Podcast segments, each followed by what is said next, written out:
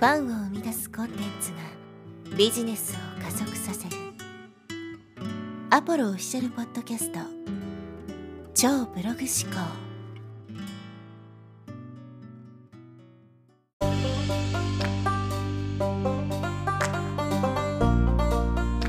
はい、えーこんにちは、ポロです、えー今日はですね、先生的ポジションの重要性についてお話していきます。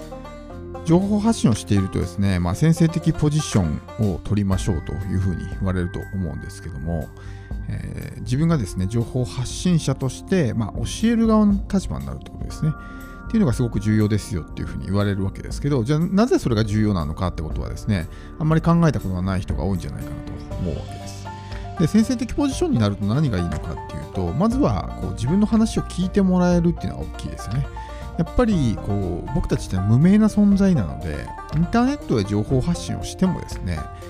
まあ、えー自分に実績とか知名度とかそういうのがない人はですねあまりこう相手から上に見てもらえないんですよね。場合によってはマウントを取られてしまったりするわけですよ。自分が何か発信したことに対していやそれは違うぞみたいな感じでちゃちゃを入れてくる人が出てくるわけですね。でそこでやっぱり先生的ポジションじゃない場合っていうのはもうこうねじ伏せられてしまうわけですよ。ってなるといかにですね自分がいいこととか正論を話していたとしてもですね相手の中に入っていかないんですね、うんこんなやつの言うことなんか信用できるかっていうふうに思われてしまったらもしそれがですね本当に役に立つことであったとしても、まあ、相手に聞いてもらうことはできないということです。以前にですね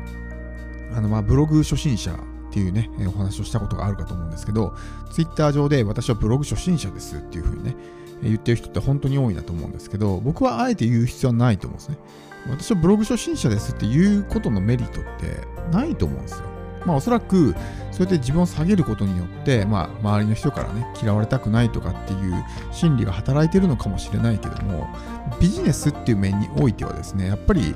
初心者ですって言ったらね、マイナスに作用することの方が多いわけですよ。例えばあなたがどっかのね、まあ、お店でも何でもいいですけど、行った時に、すいません、私初心者なんでとか新人なんでって言われたらちょっと不安になるじゃないですか。しかもそれが、例えばじゃあ、お医者さんでね、いや、私まだね、お医者さんになったばっかりなんですって、新人なんです、初心者なんですって言われたら、いや、こんな人見てもらいたくないよって思うじゃないですか。僕たちは知識商売で人に教えるっていうね、ことをビジネスにしてるので、そういう人が、いや、私はね、専門家ではありません、初心者ですって言ってたら、いや、そんな人から商品買いたくないよってなるわけですよ。決してね、僕たちはそ芸能人とか、そういう、なんていうんですかね、それがビジネスになってないわけですよ。芸能人とかってね、愛されるとかっていうところでお金になったりするから、そういうアプローチもありなのかもしれないけども、僕たちは基本的に人に何かを教えるとかね、何かを手助けをするっていうのがビジネスなわけなので、好かれるとか嫌われるとかっていうところがお金になるわけじゃないですね。だからそこはしっかりと踏まえた上でやっていかないと、一回ですね、初心者っていう風に、まあ、レッテルを貼られてしまうとなかなかそれを覆すのが難しかったりするわけです。なので、まあ、先生ポジションを取りましょうってのはすごく大事なんですけど、まあ、本題にね、これから入っていきたいと思うんですが、じゃあなんでね、先生ポジションを取る必要があるのかってことなんですけど、これはやっぱりですね、このセールスの、まあ、やりやすさというかね、制約率にも大きく関わってくるからなんですよ。セールスっていうふうに考えた時にですね、多くの人はおそらくですね、まあ、何かを売ること、売り込むことみたいな、えー認識をね、持ってる人が多いんじゃないかなというふうに思うわけですけども、先生的ポジションになったら、売り込まなくても売れるんですね。僕はセールスをするときはお医者さんになりましょうって話をよくしてるんですけど、例えば自分が病気になったときですね、お医者さんのところに行くわけじゃないですか。しかも患者さんの方からお医者さんのところ行きますよね。で先生すいませんちょっと見てくださいとちょっと調子が悪いんですというふうに言ってこっちからお願いしてねぜひあなたの力を貸してくださいっていうふうになるわけじゃないですか先生側は一切売り込みもしてないですよね私のこの診察サービス買ってくださいとかって言わないじゃないですかそういうふうになることが大事なんですねもし先生ポジションを取れなかったらどうなるかっていうと売り手と買い手っていうポジションになってしまうんですね買ってください買ってくださいっていうポジションになってしまうわけですそうするとセールスってなかなかうまくいかないんですよね。でもさっき言ったみたいに先生的なポジションになったら相手がこっちにむしろ頼み込んでくるわけですよ。例えばビジネスがうまくいかない人がいて自分がコンサルタントだったとしてそうすると相手側がですねちょっとすいませんもうビジネスがうまくいかなくて本当に困ってるんであなたのね知恵とか知識とか経験を貸してくださいっていう風に言ったらもう売り込まなくても売れるじゃないですか。いや私はこうこうこういうサービスを持っていてこれを使えばあなたのねこの悩みが解決しますよっていう風に言ったらそれぜひくださいってなると思うんですよ。でもそうじゃなくて売り手と買い手っていうポジションになった場合はですね相手が自分と対等もしくは相手の方が上になったりするわけですよ。ぜひね私のこの商品買ってもらえませんかみたいな風になったらそれがね欲しいものとかいいものだったらそれでも売れるのかもしれないけどもそうじゃない場合っていうのはね完全にこう足元見られてしまって、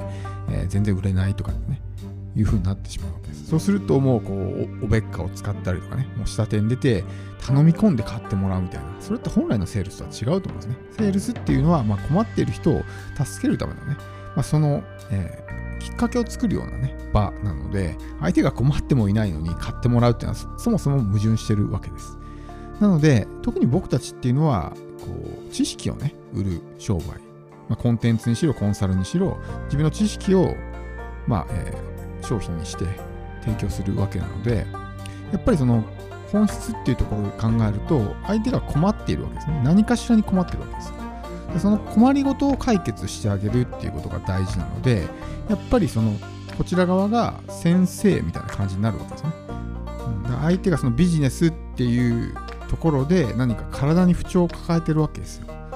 で我々のところに来て、まあ、コンテンツでもコンサルでもいいですけどちょっと調子が悪いんで何とかね見てこう直してもらえませんかっていうところでこう僕たちがそういう商品をね提供したりサービスを提供したりするということです。なのでなぜ先生ポジションを取る必要があるのかっていうことはこのセールスの時ですねに売り手と買い手という立ち位置にならないためにやっぱり先生ポジションを取っておく必要があるということです。ここで全然やっぱりねあの制約率大きく変わるんですね。売り手と買い手になっちゃったらこう敵対しちゃうから、うん、バチバチバチバチ敵対しちゃうんですね。でもその先生ポジションになったら同じ方向を向けるんですね。